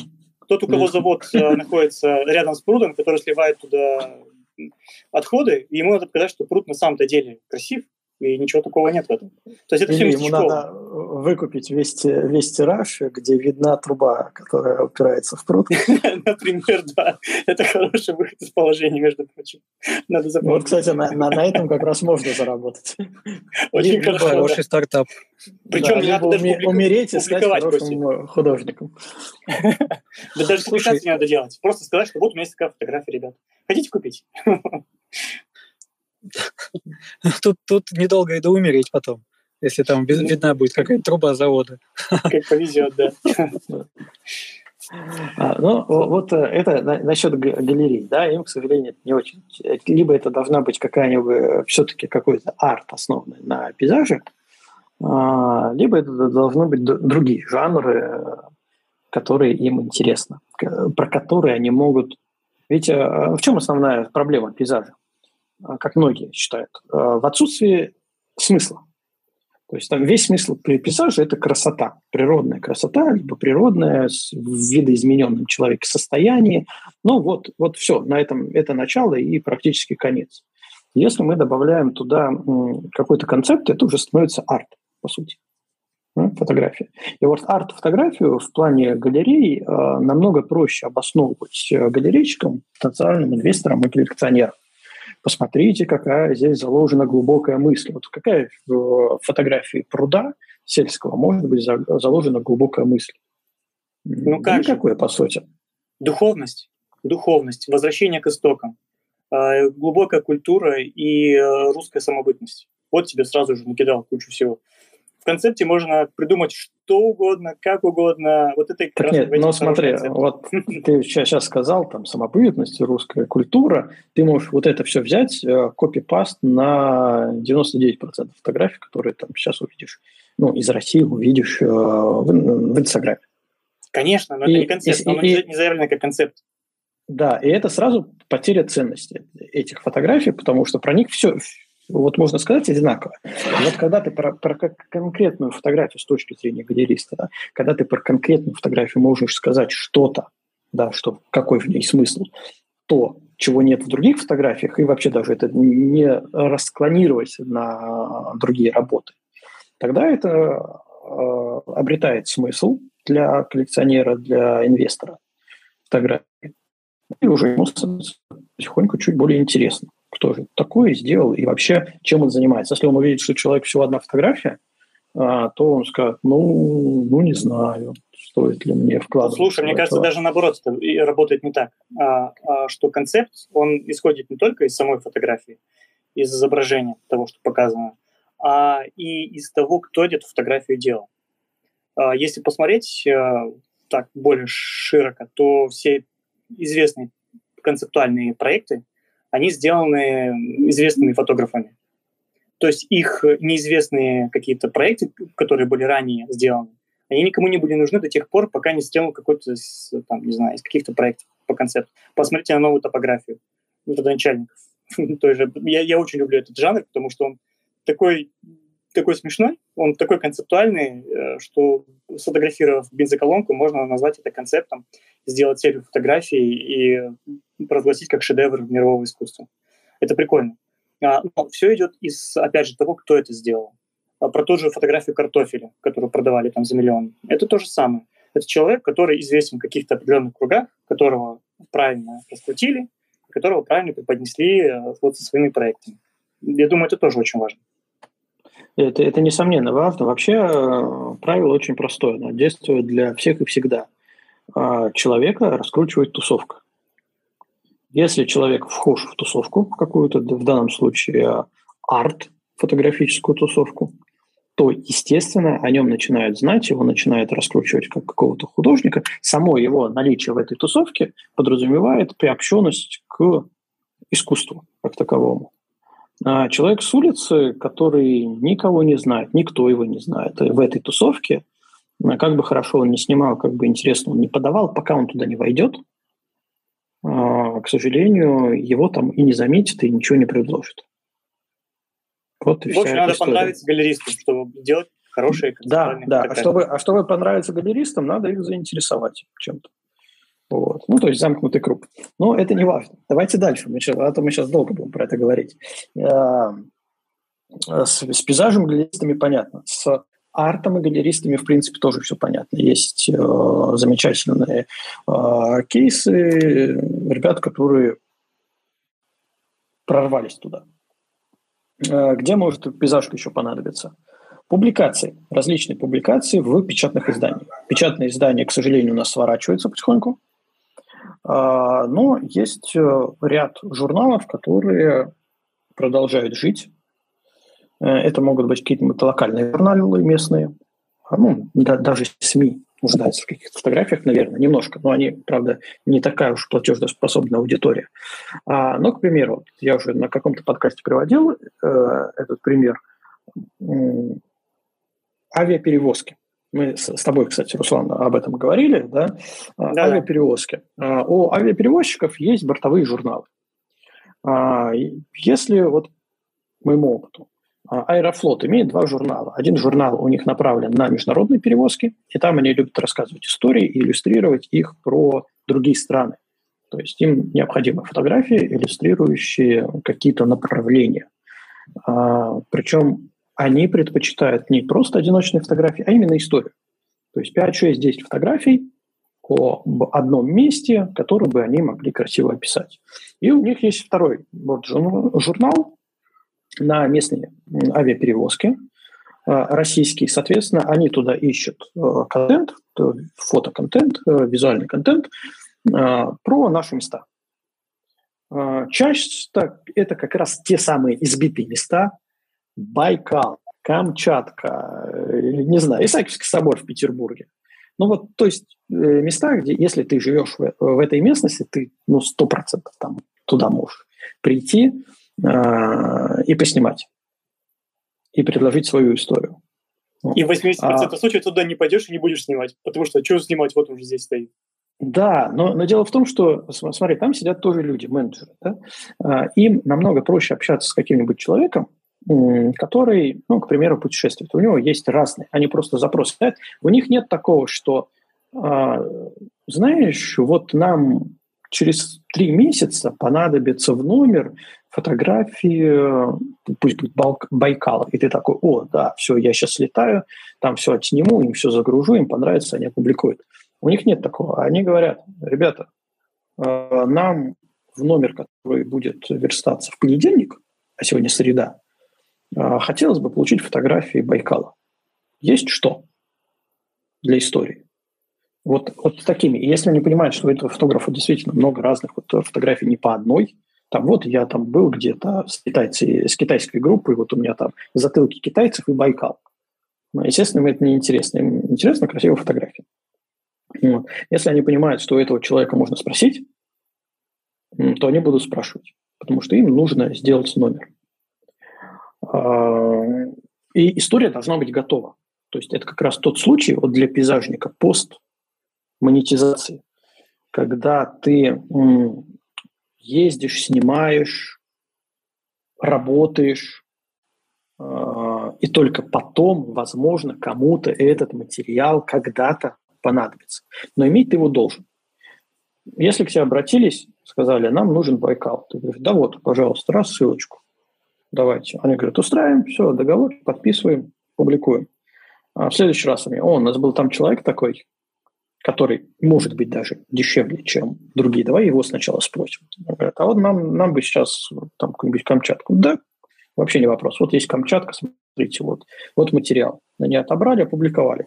В следующий раз кому они первому напишут? Самому дорогому или попробовать все-таки сэкономить? Скорее всего, попробуют сэкономить, потому что там точно такие же люди сидят, менеджеры, которые перед руководством могут отчитаться, что, знаете, мы вот сделали классный номер, и он обошелся нам на X рублей дешевле, чем в прошлый раз, к примеру. Да не самому дорогому, а самому дорогому и любимому обратятся. Да, да. А, естественно, за каким-то уникальным контентом они пойдут действительно к уже годами проверенному человеку. Но вот а, интересно, вот именно бортовые журналы, это, ну, это такое, наверное, разовое скорее. Ну, может быть, два-три раза ты сможешь э, там как-то показать э, красоту Почему? этого мира. Нет, не обязательно. Они, конечно, заинтересованы в ротации фотографов. Ну, вот спросил Диму Купроцевич, сколько раз он в Аэрофлот печатался. Я вот уже сбился со счета. Не знаю, сколько. Ну да, да, несколько раз он ну, Да. да, систематически. А смысл в том, что, допустим, у Димы вот есть огромный плюс, он всегда в облаке держит подборки своих фотографий в хорошем качестве. Вот. А сколько таких, как Дима, фотографов, у которых так много контента с разных мест? Это очень мало на самом деле. Ну, ну и вы и... все знаете, извини, Кость, перебью, вы да. все знаете главного аэрофлотовского фотографа Олег Зотов. Он ежемесячно снимает э, гендиректора для его вступления э, для, для пассажиров. И снимает рекламу, снимает стюардесс. Это уже такая поток. У него договор с Аэрофлотом, и у него вот, я не знаю, сколько лет он уже снимает. Ну, лет, но, лет но точно это, его можно да, видеть. Но это, да, это не, не пейзаж, пейзаж, конечно. Да, это не пейзаж. Да, это не пейзаж. Не, но у Олега Зотова, да, у него действительно уже состоявшиеся контакты, можно уже точно сказать, когда а, там не стоит вопрос. А, во-первых, Олег выдает результат э, быстро и прямо на съемке, качественный, отличный результат. Не мурыжит клиента, подождите месяц, я все отретуширую, да, а сразу выдает результат, который можно пускать в продакшн практически. Да, без, это, без ретуши. Да, это подкупает. Естественно, это огромный плюс. Да, там и цена соответствующая, потому что для того, чтобы выдать результат, который не требует продактного глубокого, это целая команда, это, во-первых, свет, это целая команда визажистов, стилистов, все такое прочее. Но это же бизнес. Вот у нас был подкаст э, э с Романом э, про фуд-фотографию. А, там же то же самое прозвучало, что бизнес не будет смотреть, не будет экономить условные 500 рублей. А, он возьмет человека, который гарантированно выдаст э, необходимый для него результат. Это будет стоить дороже, но это будет вот все раз, и машина завертелась, и у тебя уже все есть. Здесь, здесь про это же самое. Ну вот, поэтому, да, Олег, э, Олег занял состяг... состязаться с ним в плане перекупить Аэрофлот, э, мне кажется, в данном этапе занятие такое, такое себе, не очень выгодное для людей. Но чем черт не шутит, можно... Да не, он состоявшийся фотограф, знаете, вот как раз это его фишечка с готовым результатом из камеры. Это, блин, это очень круто. Он, он молодец в этом плане. Он за собой застолбил это, можно сказать, среди всех фэшн-фотографов. Вот, кстати, Алексей нам пишет, подтверждаю, у меня был запрос от Яндекс и S7 на фотографии. Да, да. А, в принципе, надо понимать, что в этих компаниях тоже сидят люди, перед которыми руководство ставит задачу. Нам необходимо сделать то-то и то-то. И человек в меру своих знаний и усилий начинает это, то, что он должен делать, искать.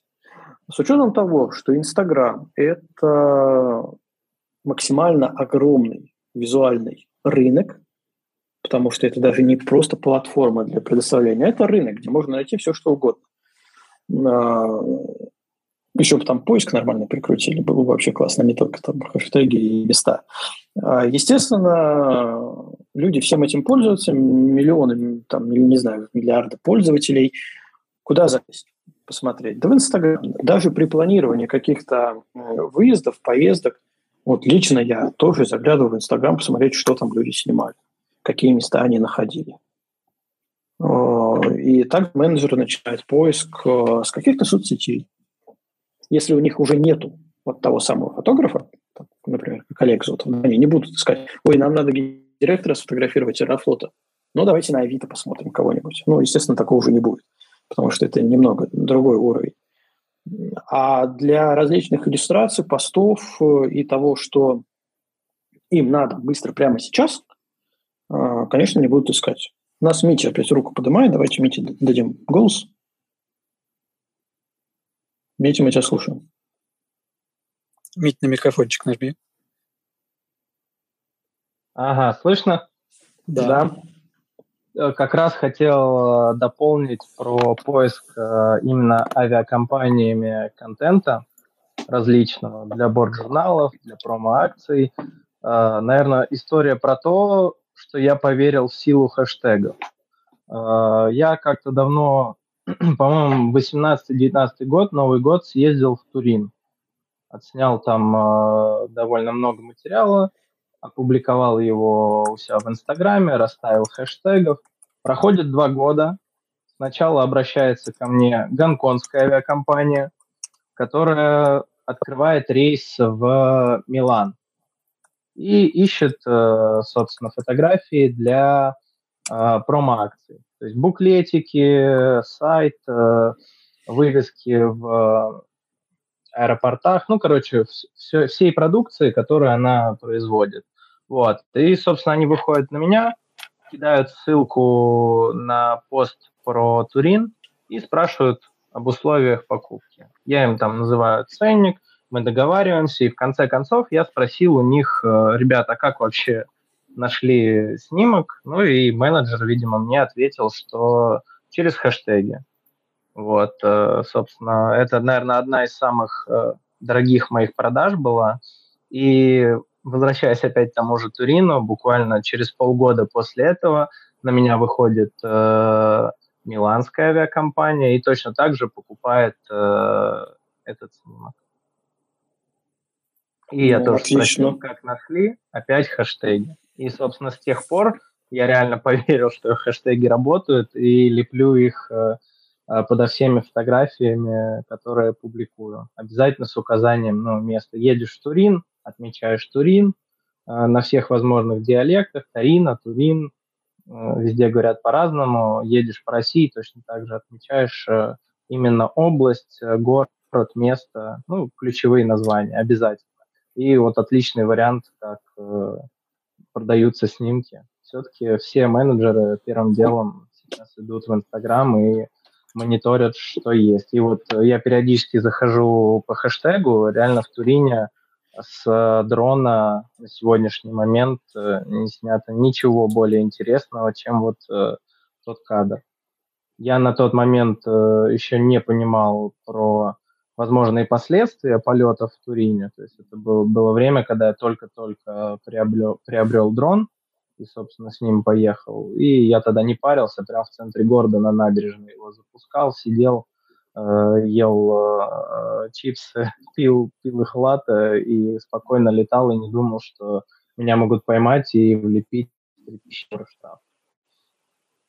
Поэтому, а, наверное, да, до сих пор не переплюнули эти фотографии, потому что есть там ограничения по высоте в городе, есть запрет на полет в городе, у них аэропорт прямо в черте города, из-за этого сразу вылетает предупреждение, но поскольку дрон был прошит от э, НФЗ, вот, у меня эта история получилась. До сих пор вот никто не снял лучше, и вот буквально две недели назад туринской компании по недвижимости я опять же этот снимок продал. Все опять через хэштеги.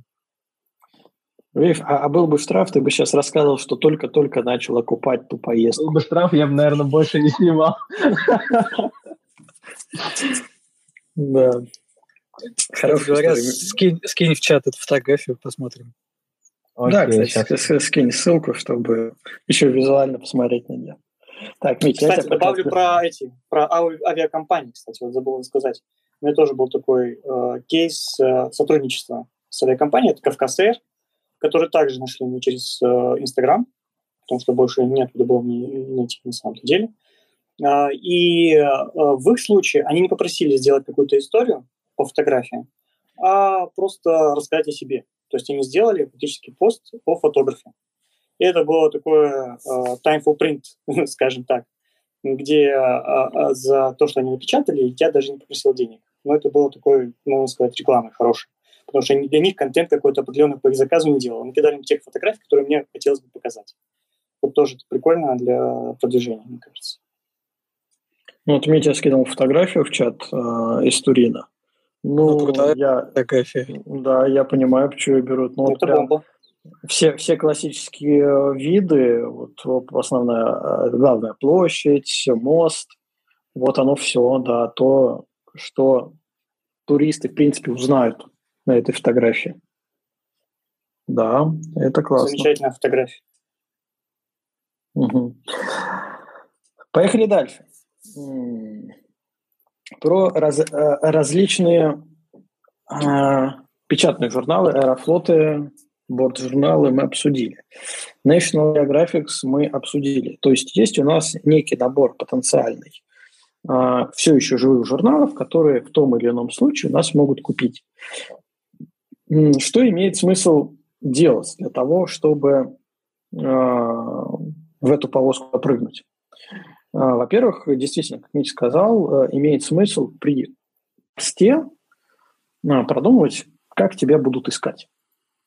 Э, ну, как, как бы меня нашли? Вот я, я что-то снимаю, наверное, интересно. Может, имеет смысл даже какие-нибудь соседние локации указывать, э, более популярные, более значимые чтобы тебя тоже нашли и что-нибудь у тебя взяли. Но еще имеет об, э, смысл об этом думать, когда ты снимаешь. Э, снять не только кадр себя, как ты это видишь, но еще, возможно, кадр более банальный. Мы уже пришли к выводу, что все-таки... Более стоковый. Кадр. Да, более стоковый. Да, не, не будем называть банальным, у нас все классные, все шедевры, более стоковый кадр. А, именно из-за того, что, скорее всего, ну, грубо говоря, ты стоишь вот э, на главной площади, и, и тебя эта достопримечательность, которую для все уже сто 500 раз, она тебя вообще никак, ну, в сердце ничего не ёкает, не заставляет тебя снять. А, но ты видишь, что вот красиво свет падает там где-то рядышком, ты это снимаешь, все классно. Вот не полениться взять и снять еще все-таки эту стоковую часть, а, потому что, возможно, на нее выйдет потенциальный заказчик, а увидит у тебя уже красивую оригинальную фотографию. Другую. Тоже как вариант. Поэтому имеет смысл об этом думать и во время съемки, и во время, естественно, постинга. А какие еще варианты у нас есть продажи пейзажных фотографий? Э, я, Костя, я бы еще хотел добавить, что имеет смысл немножко понаглеть, даже вот в плане работы с журналом. Э, имеет смысл взять и отправить им на e-mail эти фотографии. Ничего страшного в этом абсолютно нет. Ну, Прочи- когда... Прочитают, увидят, э, купят, хорошо. Проигнорируют, ничего страшного, абсолютно. А, здесь есть определенная проблема, что обычно в доступе есть нек- некий общий e-mail. Что за человек на том конце сидит и вообще насколько он связан именно с отделом, который впоследствии может искать фотографии для каких-то вещей, непредсказуемо.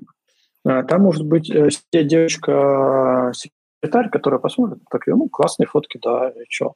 А, но она никогда об этом не скажет э, руководителю отдела э, по рекламе, например, которому нужны эти фотографии. Да, но есть, но есть шанс такой же 50 на 50, что, скажет, что он, эти фотографии дойдут до адресата. Ну, либо могут, дойдут, либо могут не, не, не да, дойдут, тут... да, 50 на 50. Да, ничего страшного в этом абсолютно нет. Я, по крайней мере, не вижу. Если есть время, то можно этим заняться. Ну, а, по сути, очень многие просто боятся отказов. То, то что э, любой э, только что сам прошедший курсы коуча, любой коуч э, тебе говорит, не надо бояться отказов, это с ними с отказами надо работать, это вообще такая там вещь, когда ты проработаешь все свои страхи. Ой, я так говорю, как будто я сам это все проходил. Ну, не суть, это из, из каждого утюга. А, но действительно, многие люди просто боятся отказов, что они напишут, а, а обо мне плохо подумают, и скажут, ты кто такой вообще, и все. Ну и ладно. Вы думаете, что о вас э, все хорошего мнения? Да, сто процентов найдется э, куча людей, которые о вас плохого мнения. Просто по жизни. Сосед какой-нибудь. Либо ты как-то не так бабушке дорогу перешел. Она хотела вперед тебя зайти в какой-нибудь магазин. И вот она будет еще месяц тебя э, костерить там у себя в голове. Ничего страшного в этом нет. Ты попробовал, не получилось, зато цифровой след остался. Может быть, когда-нибудь кто-нибудь вспомнит, что, ой, мне же человек кто-то присылал фотографии. Посмотрим. Ну, давай посмотрим.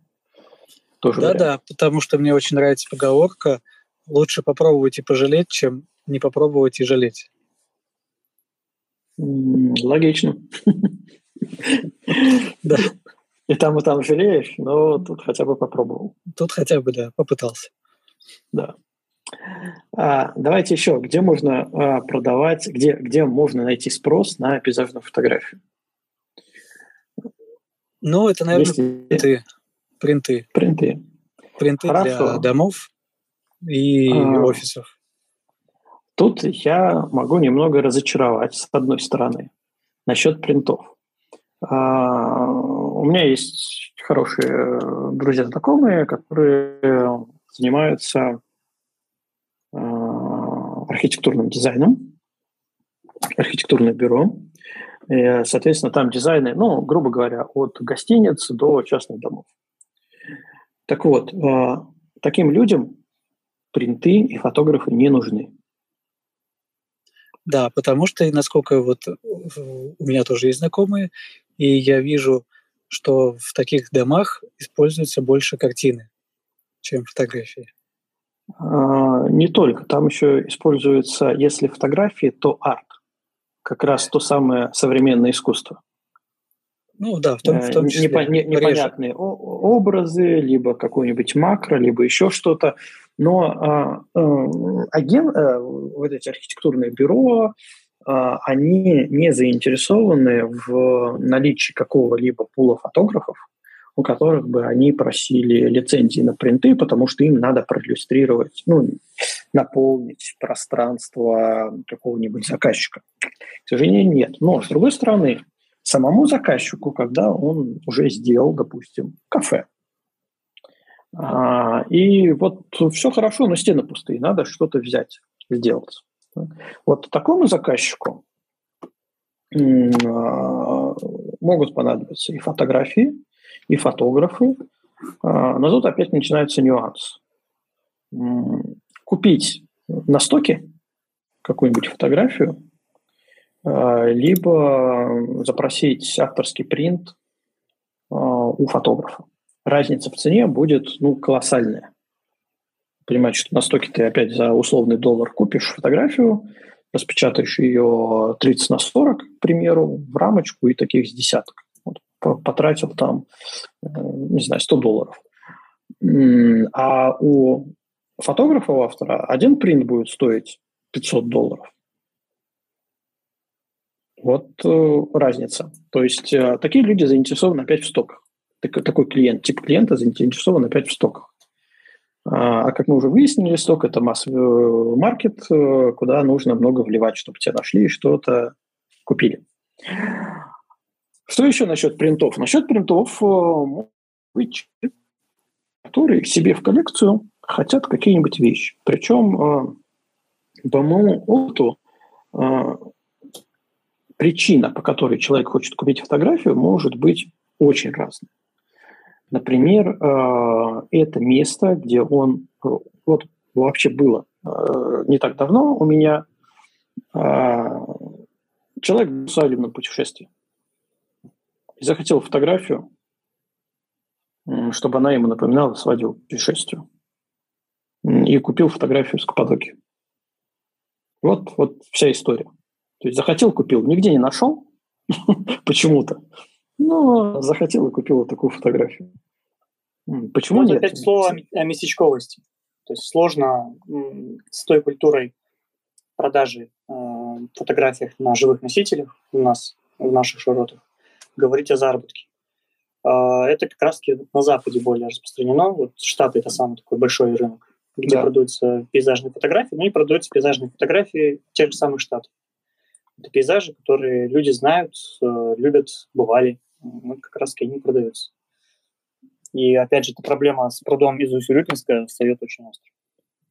Нет, ну когда фотография не привязана, у него же было, я хотел попозже рассказать, ну тогда я попозже расскажу, то, что через Reddit было продано, а, оно никак не привязано. Оно, во-первых, это было Ладожское озеро, но по фотографии ты не поймешь, что это такое. Это был такой пейзаж минималистичный, который просто понравился человеку, он его купил. Да, ну, человек, правда, из, из, такая. Из Штатов, правда, человек. Вот. Но тут еще какая ситуация? С точки зрения законодательства, конечно, в Штатах и в Европе все намного жестче в плане авторского права, точнее, в плане, в плане нарушения авторского права, чем у нас. Мы еще как бы подходим к этому, да, в стадии становления а, защиты авторского права, поэтому у нас Большинство считает, что лучше я скачаю фотографию, как-то там распечатаю, чем я заплачу человеку а, какие-то деньги. А, причем доходит до такого абсурда, ну не абсурда, что казалось бы, ну все знают э, истории про различные СМИ, которые сами, как э, компании, которые производят контент, являются держателем некого авторского права, все равно э, часто нарушают авторское право фотографа, беря фотографии, их фотографии без разрешения. А, у меня был э, случай, когда мне позвонил человек, который хотел сделать э, календари с фотографиями э, пригорода Санкт-Петербурга. И он искал фотографа, ну, с учетом того, что я здесь живу, он искал фотографа, который бы ему предоставил фотографии для создания календарей, который он планировал через свою э, небольшую сеть э, газетных киосков продавать. И вот цепочку, да, понимаете, человек хотел создать календари, чтобы их продавать через свою сеть э, газетных киосков, и он был очень сильно удивлен, что фотографии стоят денег. Вот как? как? Платить надо? Да. Шоки трепет. Вот э, просто. А когда он узнал цены, он сказал такой, ну, я подумаю. По-моему, этот человек в чате обращался, да? Если я правильно помню. Нет, в чате я просто писал про эту историю. А, ты писал про это? Да, да, это писал человек, никак с фотографией не связано, в чате нашем нету. Но я такой, знаешь, это остатки волос на голове зашевелились в плане, но ты а, в теме, в принципе, да, ты продаешь какие-то журналы, газеты, но все равно это же э, торгуешь объектами авторского права, как, ну, как и любой нормальный человек. человек. А, и такой, ну, что, да, за фотографию? Плать, прям платить надо? Прям деньгами? Прям за каждую фотографию? Нет, ну можно сразу за весь объем. А, ну, до смешного доходит, конечно, э, да, удивительно. Люди есть. Неважно. А, вот э, на самом деле для таких людей это тоже, ну, как бы потенциальный наш клиент. Понятно, что уровень общественного сознания, что все, любое авторское право стоит денег, оно еще пока у нас на стадии, э, ну, может быть, не зарождения, а становления уже, да. А где еще? А, получается, что? А, ну, в принципе, у нас практически все, э, все варианты исчерпаны. То есть это либо какие-то частные лица, коллекционеры, которым что-то нужно, по каким-то своим причинам нужно, либо это компании, которым нужно что-то проиллюстрировать, а, либо это сток, а, либо это... Ну и все, наверное, что. А, можно такой, я хотел бы проговорить такой наивный вариант, и он не столько о постоянном заработке, сколько о возможности заработать, как для пейзажных фотографий, не только для пейзажной, но и включая ее. Это участие в конкурсах. Мы забыли про это конкурсы, в которых можно, серьезных конкурсах, естественно, с денежными наградами, и многие люди на это надеются и на этом зарабатывают хорошие деньги. Как, например, там арабские конкурсы сейчас, которые развиваются очень сильно, куда деньги вкладывают. Там можно заработать несколько десятков э, тысяч денег нормальных. Вот, так что об этом тоже можно так скользь упомянуть. Ну, тут надо понимать, что если ты хочешь, э, ну, э, тоже проговорим, простое правило, если ты хочешь побеждать в конкурсах, то ты должен снимать для конкурсов. Да, ты конечно, должен понимать, да, что понимать, это, что за кто, конкурс. Кто, да. кто жюри, посмотреть желательно там, хотя бы предыдущих победителей, что для этого жюри являлось прям вау и э, классным результатом. И на основе э, своих выводов всего этого э, снимать под это. Потому что часто все-таки люди надеются, я сейчас выберу какую-то фотографию, которая нравится мне. И вот эта вот история, эта фотография мне нравится, она же может не нравиться другим она может не подходить по тематике. Ну, очень много «но» в этом.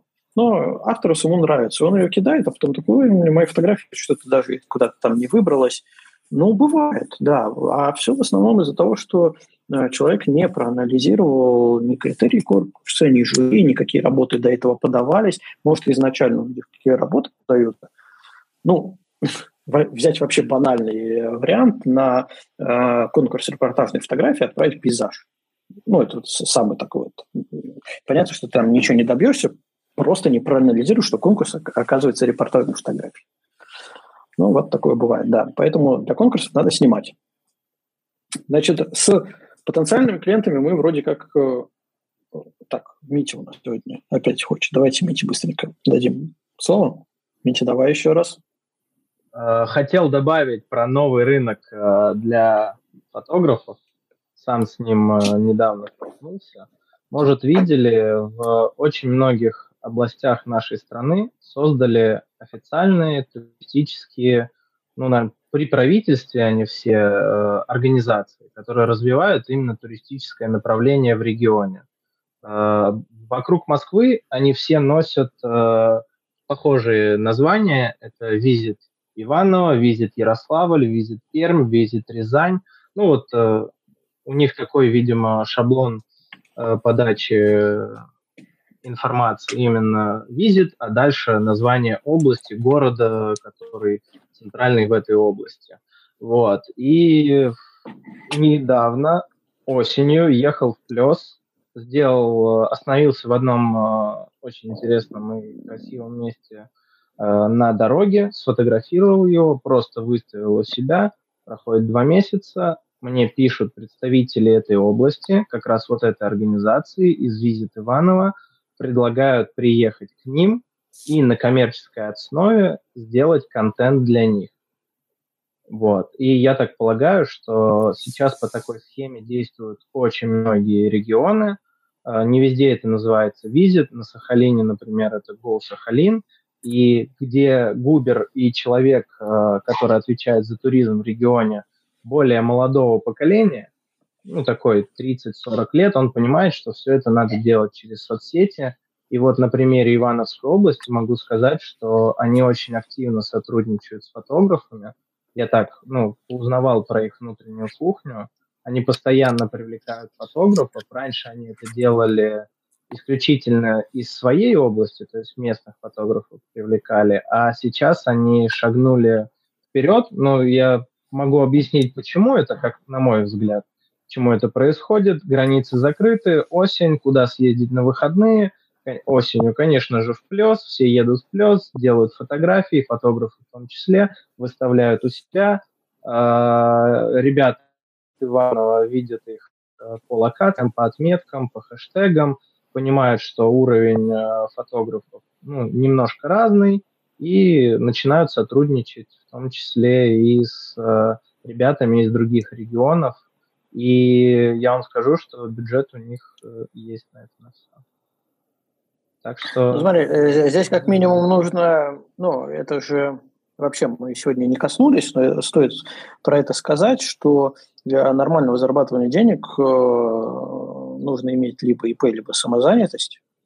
Уже. Нет. Э, под, нет, э, ну, я вот не знаю, как с этими визитами, но э, работая с другими госструктурами, э, у них очень четкие требования к договорам они не могут заключить договор с физлицом, просто банально, потому что они не хотят платить за физлицо кучу налогов до 50%. Могу от, немножко от того, рассказать что... про кухню.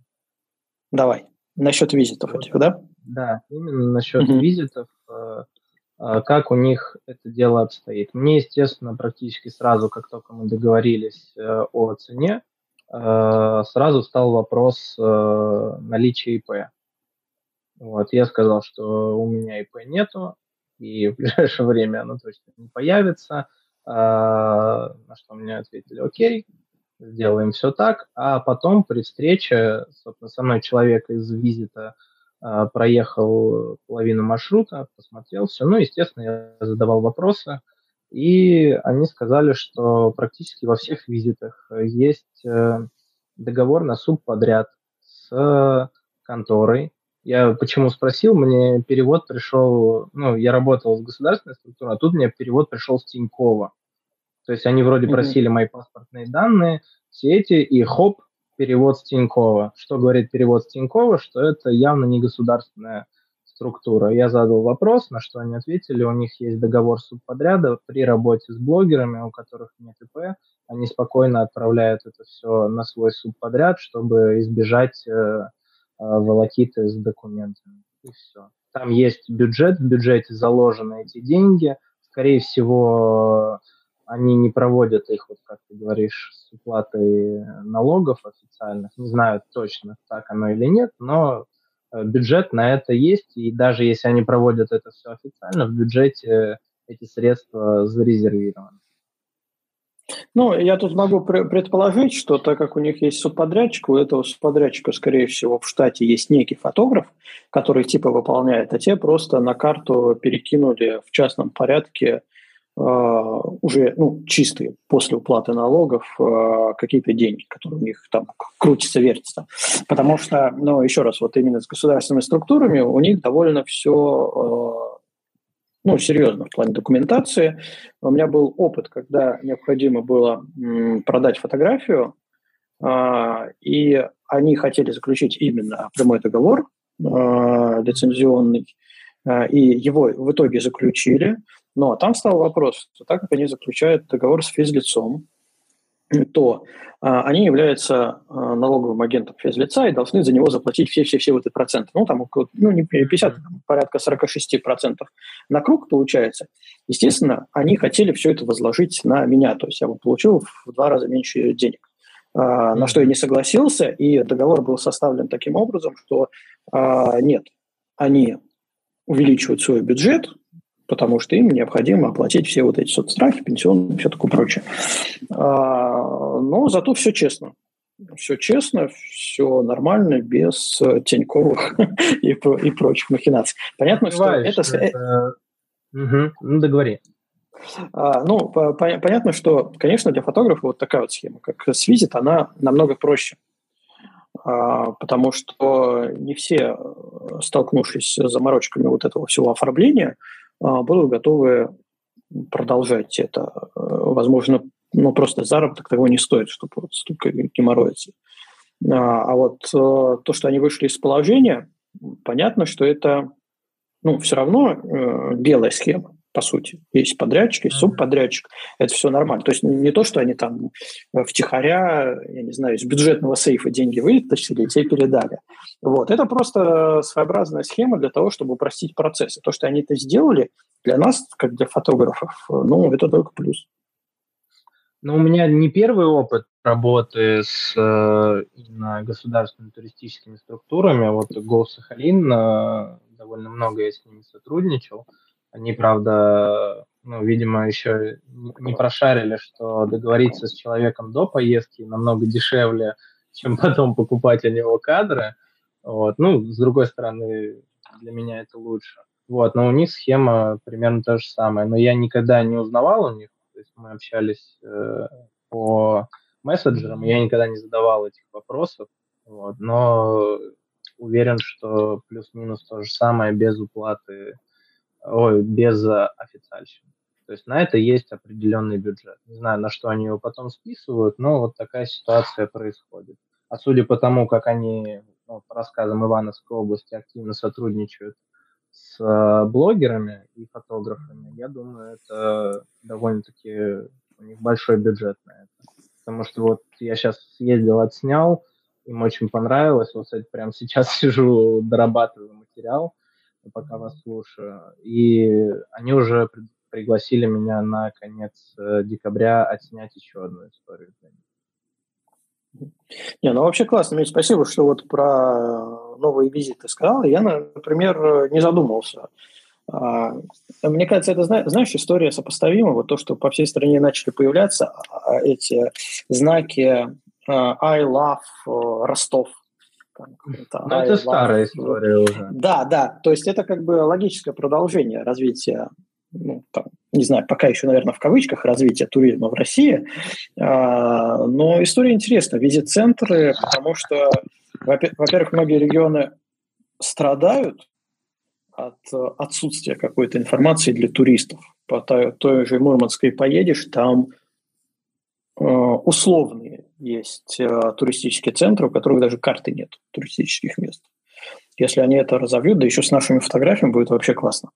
На самом деле. Ну, как видишь, э, они выбрали, вот э, продолжая твою, твою мысль про Лав Ярославль и Лав Рязань, они продолжают это все дело и обращаются теперь за хорошими качественными снимками.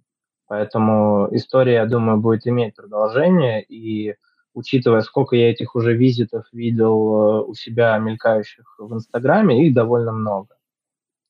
И раз они начали сотрудничать с фотографами, с блогерами, значит, история явно не разовая. Плюс, э, ну, у кого-то сейчас это хорошо выстрелит, э, покажут результат, они же, я уверен, там друг с другом в соседней области общаются, и то же самое сарафанное радио перелетит на соседние регионы. Потому что историй с визитами именно в Инстаграме в одном я видел уже очень много. Прям их расплодилось ну, достаточное количество. Учитывая, что э, ну, мы часто ездим в такие интересные локации в разных областях, есть смысл заглянуть э, в поисковик, вбить визит с э, этим никнеймом по области и, а, может быть, отметить их на снимке. Им понравится да. и предло- предложат сотрудничество как вариант. Да, отли, отличный план. А, так что надо пользоваться. Тем более, если они уже все отработали, я думаю, что у них схема плюс-минус одинаковая. Вряд ли каждый придумывает свой огород. Ну, а, плюс-минус нам не особо интересно, как это по бухгалтерии пройдет. Наша задача одна – отснять, получить за это деньги и знать, что все окей. А как они ну, там проводят, это уже их э, личное дело. Нет, ну тут хорошо бы все-таки уточнить, насколько это официально, а, потому что банально, если все это накроется медным тазом и всех начнут привлекать, то привлекать будут всех от и до, и до фотографа тоже. А, ну, Поэтому я думаю, своего... что просто не такие, не такие деньги там крутятся для того, чтобы тебя привлекли. Ну, мы же об этом не знаем. Ну ладно, не будем опечатать. Не-не-не, но ну, ты же знаешь примерный порядок э, цен для э, съемки, грубо говоря, за день. Если ты не готовый результат э, выдаешь в снимках, а ты договариваешься на берегу до поездки, ты оговариваешь, ну, наверное, я не знаю, как это делать, я оговариваю день, сколько будет стоить день. Я прекрасно понимаю, что это не та сумма, э, из-за которой э, на, на головики меня посадят э, на электрический стул. Нет, вот я имел в виду не налогови, налоговиков, а, а если сами центры, ну, банально, не, не хотелось бы это обговорить, ну, коротенько. А Если там со, со, сотрудников центра заподозрят в какой-нибудь коррупции, потому что, видимо, бюджетные А-а-а. деньги, они их осваивают. Да, если там где-то что-то у них не срастется, начнут причесывать всех, от э, головы до конечных исполнителей. И вот здесь Тогда как раз контраргумент. Давай. Ну, если ну, ты выдал теорию, что есть штатный фотограф, хотя я точно знаю, что его там нету, потому что их всего 7 человек в визит-центре работает, и фотографа среди них точно нету. Для чего тогда они спрашивали паспортные данные? Если они их спрашивали, ну, скорее всего, это все в белую будет э, сыграно, и никакого криминала в этом тоже ну, как звоночек да. для фотографа при обсуждении условий. Если у тебя спрашивают для перевода э, средств э, паспортные данные, то это хороший звоночек. Да, согласен. С этим согласен. Так, Митя, давайте отключаю, а то мы еще долго будем с тобой говорить. На этом месте мы вынуждены прервать нашу запись, потому что, как я уже говорил, все не влезает в эфир. И следующую часть нашего интересного обсуждения про монетизацию фотографии слушайте в следующем подкасте.